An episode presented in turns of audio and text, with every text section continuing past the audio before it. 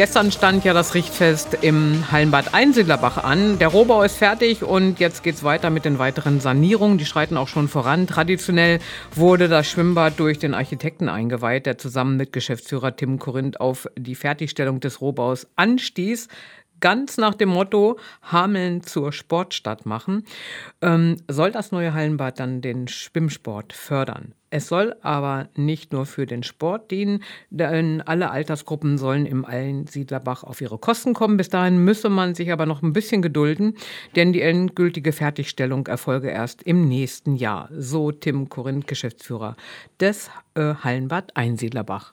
Das Baubudget liegt bei 18,7 Millionen und wir sind sehr glücklich, dass wir uns auch aktuell noch im Baubudget befinden. 98 Prozent aller Vergaben wurden umgesetzt, sodass wir da auch eine gewisse Planungssicherheit haben. Natürlich weiß man nie, wenn man im Bestand baut und auch aufgrund der Baukostensteigerung, ob man das Budget am Ende auch einhalten kann, aber wir sind sehr zuversichtlich. Fördermittel gibt es auch 9 Millionen in Summe, die von Bund Telekom und Stadt. 4 Millionen trägt der Bund und 5 Millionen die Stadt Hameln zur Sanierung und dem Ausbau des Hallenbades.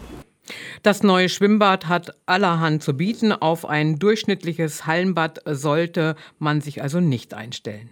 Wir haben natürlich hier kein Durchschnittsbad geplant. Wir haben ein sogenanntes marktorientiertes Sport- und Freizeitbad geplant. Also natürlich steht der Sport weiterhin im Fokus, aber auch die Aufenthaltsqualität wird erhöht. Wir haben einen Spraypark vorgesehen, haben ein zusätzliches Kursbecken für Wasserattraktionen vorgesehen, eine Textilsauna oder auch einen Planschbereich. Also jeder soll auf seine Kosten kommen.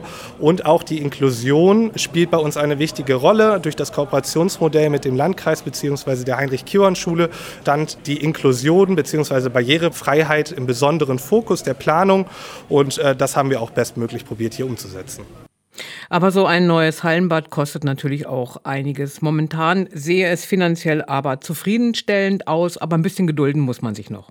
Die Fertigstellung ist für Spätsommer 24 geplant. Natürlich muss noch die gesamte Technik eingebaut werden, die Edelstahlbecken müssen eingebaut werden, die Ausführung, also der Ausbaugewerke, sprich Verputzen, Elektro muss abgeschlossen werden. Und dann hoffen wir eben, dass wir im Spätsommer 24 die ersten Badegäste wieder begrüßen dürfen.